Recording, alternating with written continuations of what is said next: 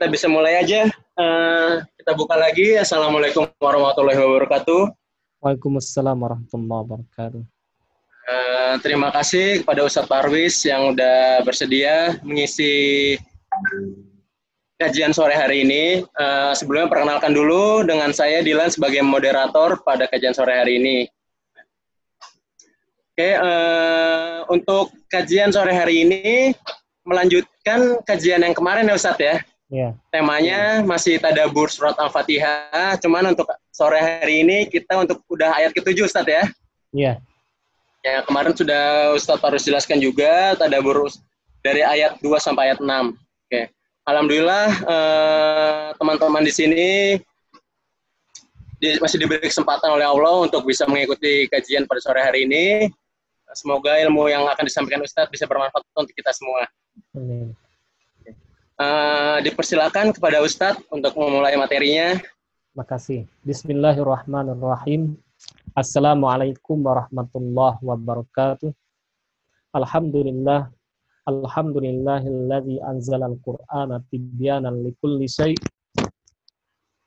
hudaw wa rahmatan lil alamin walladzi arsala rasulahu bidinil haqqi liyuzhirahu 'ala dinihi walau karihal kafirun Asyhadu an la ilaha illallah wahdahu la syarikalah wa anna nabiyyana Muhammadar Rasulullahilladzi la nabiyya ba'da amma ba'du. Semoga kita diberi oleh Allah kenikmatan berupa sehat, tentunya diberikan ketaatan dalam rangka menjalankan segala ibadahnya, terutama diberikan kelapangan dada dalam memahami firman-firmannya yang ada dalam Al-Quran. Kita lanjutkan materi kita kemarin sampai ke firmannya yang berbunyi Suratal ladzina an'amta 'alaihim ghairil maghdubi 'alaihim waladdallin. Amin. Para ulama salaf sebagian berusaha memahami surah Al-Fatihah dengan pendekatan jarak. Apabila kita perhatikan surah Al-Fatihah, kata ganti engkau baru nongol tepat di ayat kelima. Iya karena abudu wa iya karena sa'in. Sebagaimana yang telah kita ketahui bersama, kata ganti ada tiga. Yang pertama, kata ganti untuk orang yang jauh dengan kita. Kata ganti yang dimaksud adalah dia atau mereka. Yang kedua, kata ganti orang yang dekat dengan kita, yaitu engkau atau kalian. Yang ketiga, kata ganti untuk mewakili orang yang berbicara saya atau kami. Yang paling dekat dengan kita adalah engkau, adapun orang yang berjarak dengan kita adalah dia atau mereka. Jika kita perhatikan dalam surah Al-Fatihah, engkau baru nongol di ayat yang kelima, kana abudu wa kana nasta'in. Hanya kepada engkau kami beribadah dan hanya kepada engkau kami memohon pertolongan. Jika kita perhatikan dari ayat 1, Bismillahirrahmanirrahim, di sini menggunakan kata ganti dia. Kalau kita tongolkan begini artinya, dengan nama Allah, dia Tuhan yang maha pengasih lagi maha penyayang. Lalu ayat kedua, Alhamdulillahi Rabbil Alamin, segala puji bagi Allah, dia Tuhan pengatur pencipta pemelihara alam semesta. Ar-Rahmanir Rahim, dia Tuhan yang maha pengasih lagi maha penyayang. Malik Yaumiddin, dia yang merajai hari pembalasan. Lalu kemudian ayat kelima, hanya kepada engkau. Di sini terjadi peralihan dari dia menjadi engkau. Para ulama tafsir berusaha menjelaskan kepada kita, di sini terjadi iltifat, perubahan dari dia menjadi engkau. Apa hikmahnya Para ulama salaf memahaminya ketika seseorang masuk dalam zona sholat. Ketika seseorang berdiri menghadap kiblat untuk sholat, lalu kemudian mengangkat takbir, setelah takbir lalu dia membaca Al-Fatihah, seakan dia berhampir menggerakkan langkahnya menghadap dia Allah. Seiring dengan membaca basmalah, maka dia telah melangkah satu langkah untuk menuju Allah. Lalu kemudian dia baca lagi Alhamdulillah. Lalu dia hampiri Allah dengan dua langkah. Lalu dia baca dengan ayat yang ketiga, Ar-Rahmanir Rahim. kembali dia melangkah menuju Allah sudah tiga langkah. Lalu dia melangkah kembali dengan ayat yang keempat, Malik Yawmiddin. Lalu seiring melangkah ini, bukan menjadi jauh, bu, tapi justru semakin mendekat. Jika sudah dekat, maka ayat kelima mengatakan, bukan lagi dia, akan tetapi ayat kelima sudah menggunakan engkau. Hanya kepada engkau kami beribadah, dan hanya kepada engkau kami memohon pertolongan. Apabila sudah dekat, karena di sini sudah menggunakan kalimat engkau, maka bukan lagi memuji seperti ayat 1 sampai 4. Tapi karena sudah dekat, maka kedekatan itu digunakan dalam rangka bermohon. Maka ayat ke-6 dan ayat ke-7 itu berisi permohonan kita kepada Allah. Hanya kepada kami tunjukilah kami jalan yang lurus, jalan orang yang kau beri nikmat, bukan jalan orang yang dimurkai, juga bukan jalan orang yang tersesat. Nah, ini yang bisa kita ambil pemahaman ayat ini dalam konteks memahami antara dia dengan engkau. Maka ayat kelima itu telah membawa kita semakin dekat kita dengan Allah. Kedekatan itu berguna bagi kita dalam rangka mengajukan permohonan. Permohonan itu adalah minta ditunjuki jalan yang lurus. Setelah kita memahami demikian, maka kembali ke ayat ketujuh sebagaimana tema kita sore hari ini jalan orang yang engkau beri nikmat. Kebutuhan akan jalan yang lurus itu bukanlah kebutuhan yang ditolerir untuk ditunda. Tapi kebutuhan seperti apa jalan lurus itu justru sesuatu yang mendesak untuk segera dijelaskan. Maka seperti yang kita bicarakan kemarin, apa itu jalan lurus? Setelah kita konfirmasikan ke surah Yasin, di sana kita jumpai ternyata jalan lurus itu adalah menyembah hanya kepada Allah. Wa ani'buduni hadza siratum mustaqim. Lalu kita konfirmasikan ayat 3 dan 4 di, roh, ya, di surah Yasin yang sama. Di sana ditunjukkan ternyata jalan lurus adalah jalan yang ditempuh oleh Rasulullah Sallallahu Alaihi Wasallam.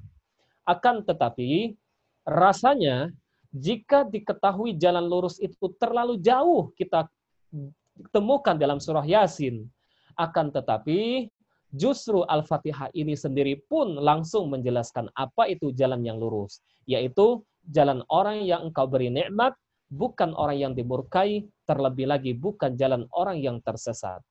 Nah, kebutuhan akan jalan lurus ini karena mendesak, maka langsung dijawab apa itu jalan lurus di surah Al-Fatihah ayat 6, langsung dijawab oleh ayat yang ketujuh, siratal ladzina an'amta 'alaihim ghairil maghdubi alaihim.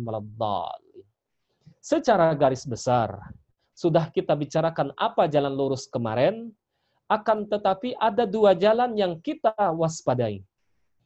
Pertama, jalan orang yang dimurkai. Yang kedua, jalan orang yang tersesat. Seperti yang kita bicarakan kemarin, jalan orang yang dimurkai adalah mereka yang tahu kebenaran, tapi dia menolak kebenaran tersebut justru dia tinggalkan, dia acuh terhadap kebenaran tersebut. Yang kedua, jalan orang yang tersesat adalah mereka yang ingin jalan benar, tapi salah langkah yang mereka tempuh. Para ulama tafsir berdasarkan penjelasan dari Rasulullah Shallallahu Alaihi Wasallam diriwayatkan oleh Adi bin Hatim, beliau mengatakan orang yang terdemurkai yang dimaksud seperti apa? Di antaranya adalah Yahudi. Mereka tahu kebenaran, tapi mereka menolak kebenaran tersebut. Adapun yang dimaksud orang tersesat adalah orang Nasrani ingin kebenaran, tapi jalan yang mereka tempuh justru jalan yang salah. Nah, pelajaran buat kita bersama, hati-hati, jangan sampai kita mengulangi kesalahan Yahudi, kebenaran di depan mata kita, tapi kita tolak. Yang kedua, hati-hati, jangan sampai kita merasa di atas jalan benar, ternyata justru kita menempuh jalan yang tersesat. Dari dua jalan ini, yang paling khawatir hemat kami adalah jalan yang kedua. Kenapa? Karena jalan yang kedua ini, orang tersebut merasa benar, tapi ternyata justru dia menjadi salah. Maka itulah mengapa saya nasihatkan kemarin, perlu dan sangat mendesak apa yang sudah kita pelajari dari kecil sampai hari ini. Ada baiknya kita cek kembali, kita cross check kembali. Jangan-jangan apa yang kita amalkan dari kecil yang kita wariskan dari keluarga, ternyata itu justru bertentangan dengan kebenaran. Jangan malu, jangan berat hati, walaupun resikonya dicemooh. Ternyata apa yang telah kita amalkan selama ini justru tidak sejalan dengan ormas yang kita ikuti, justru tidak sejalan dengan keyakinan pemahaman mazhab kita, justru tidak sejalan dengan ormas keagamaan kita. Apabila itu ternyata bertentangan dengan kebenaran, walaupun resikonya dicemooh oleh ormas kita, kelompok kita, demi mengikuti kebenaran, maka kita ikuti kebenaran walaupun resikonya bertentangan dengan kelompok atau ormas atau kelompok keagamaan kita masing-masing.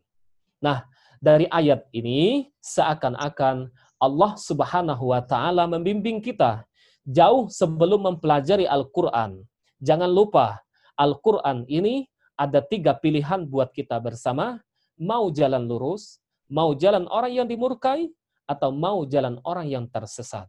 Maka sebenarnya karena sudah kita tahu jalan lurus kemarin adalah jalan Islam ini sendiri yang dibimbing oleh Rasulullah, yang ditunjukkan oleh Al-Quran. Akan tetapi, walaupun kita tahu ini sebenarnya jalan yang lurus, akan tetapi butuh kekuatan dari Allah agar supaya kita menempuh jalan lurus ini. Itulah mengapa kita berdoa dan bermohon kepadanya, ihdinas siratal mustaqim. Boleh jadi seorang hamba paginya beriman, solehnya sudah menjadi kafir. Boleh jadi seorang hamba tadi malam beriman, ternyata besok pagi dia telah kafir. Karena tidak ada jaminan itulah kita selalu bermohon kepadanya setiap kali sholat sebanyak 17 rakaat siang dan malam, kita ajukan jaminan kepadanya agar supaya kita dibimbing dan selalu istiqamah berada di atas jalan yang lurus ini. Amin ya rabbal alamin. Maka inilah yang bisa kita ambil dari ayat yang ketujuh ini. Menarik yang akan kita diskusikan lagi dari surah Al-Fatihah ini adalah apabila antum perhatikan semua dalam ayat ini siratal ladzina an'amta alaihim Orang yang mendapatkan hidayah Allah adalah orang yang mendapatkan nikmat. Orang yang mendapatkan jalan lurus adalah orang yang mendapatkan nikmat terbesar. Jika antum perhatikan di dalam ayat ini, Al-Quran menggunakan bahasa alaihim. Ala artinya atas. Seakan-akan Allah subhanahu wa ta'ala memberikan sinyal kepada kita orang yang benar, yang mendapatkan petunjuk dari Allah, mereka tinggi derajatnya.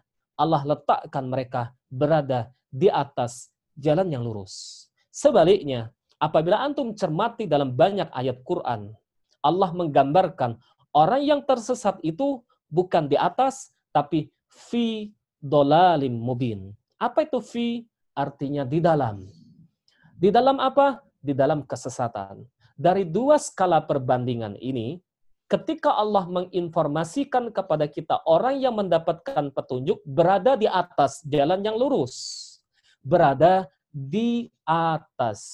Akan tetapi orang yang tersesat Allah katakan di dalam.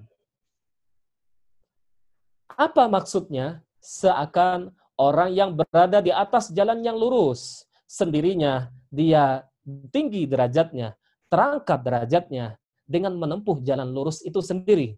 Sebaliknya, orang yang tersesat dengan serta-merta karena Allah gambarkan dalam banyak ayat berada di dalam kesesatan dengan sendirinya orang tersesat nyusep terbenam dalam kesesatan itu sendiri.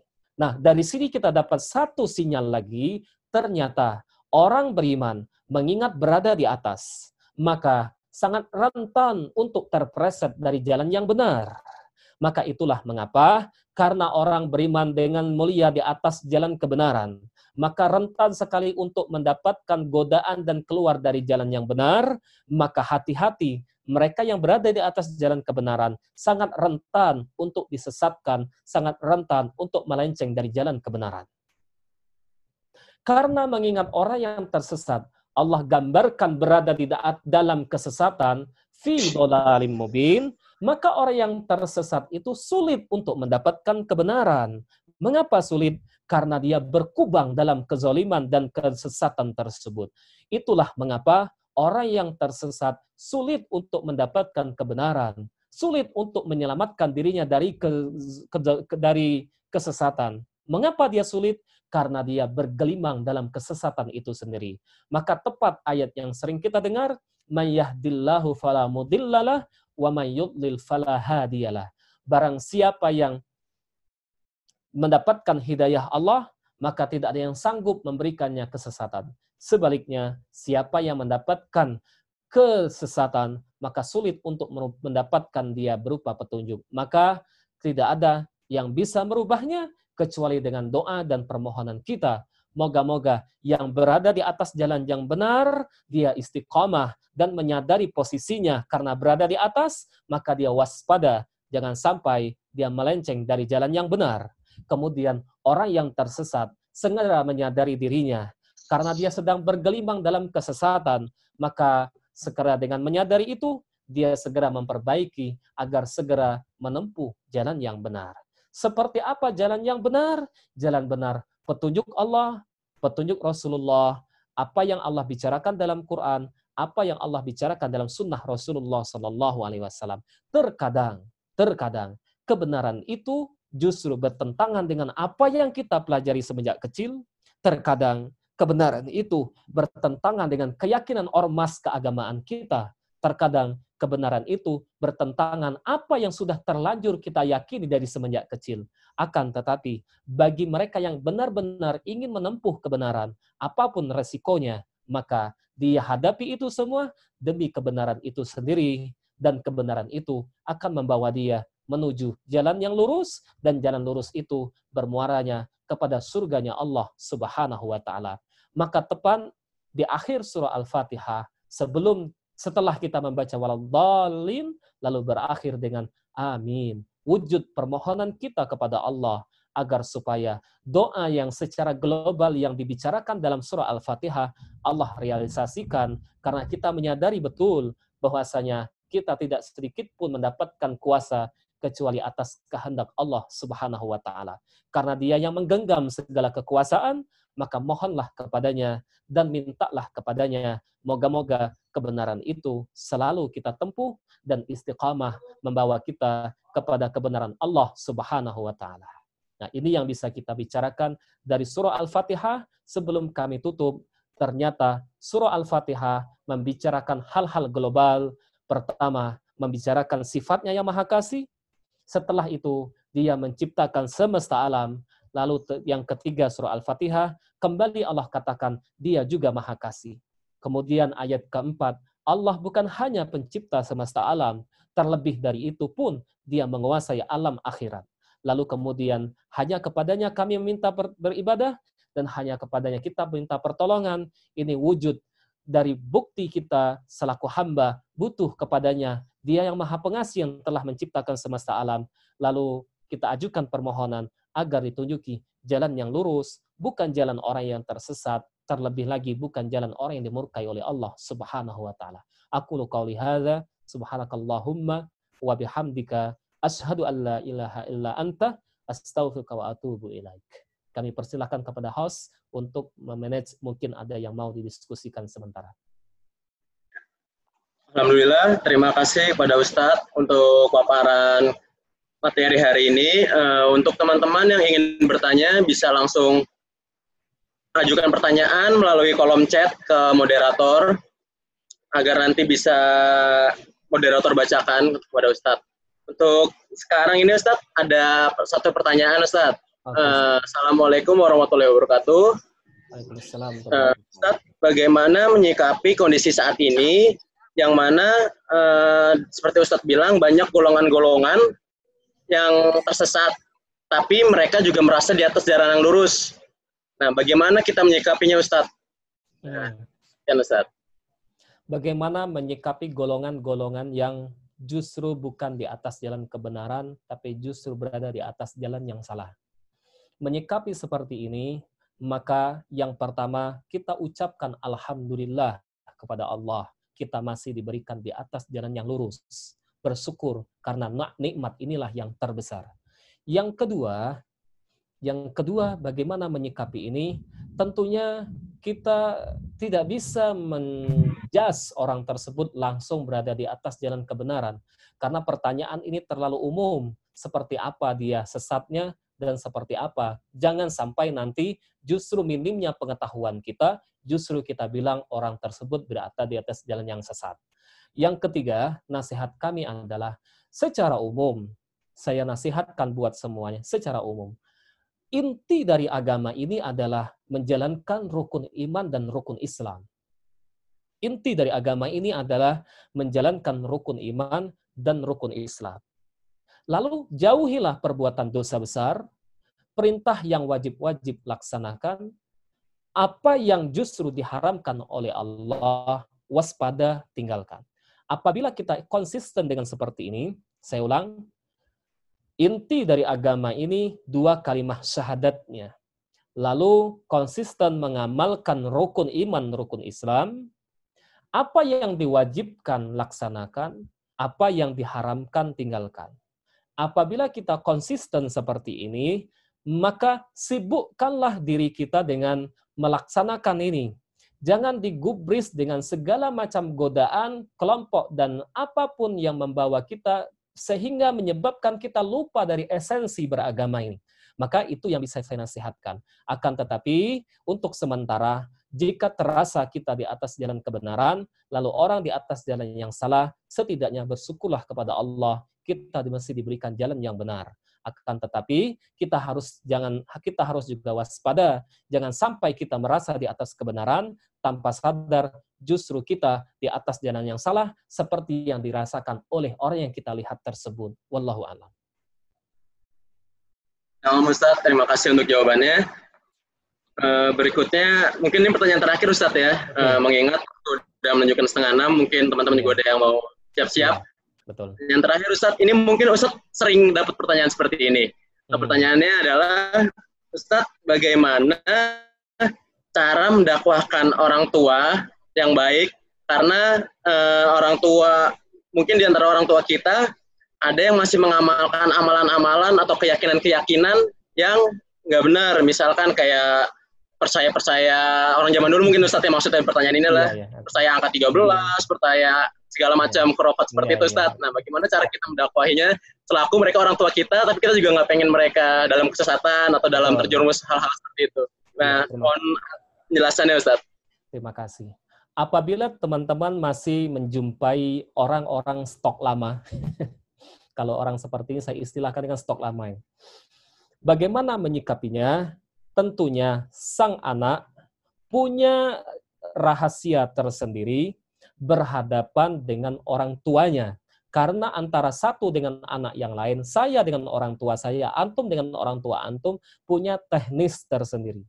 Pakailah bahasa yang pas ketika antum mendakwahi orang tua seperti antum meminta kepada mereka untuk dikasih uang jajan.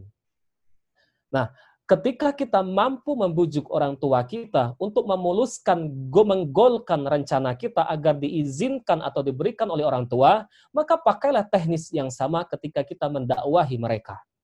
Nah, terkadang, terkadang bahasa candaan itu kadang justru lebih mengena ketimbang antum membawa dalil dengan bahasa candaan, dengan sentilan logika yang mengena, kadang istru justru mengena dalam dakwah kita. Maka pandai-pandailah menggunakan kebijaksanaan, pandai-pandailah menggunakan bahasa, dan tentunya terkadang dengan teknis logika yang masuk akal, terkadang itu justru lebih mengena dalam berdakwah. Dan ketahuilah, kita ditugaskan untuk menyampaikan, bukan untuk merubahnya. Wallahu a'lam.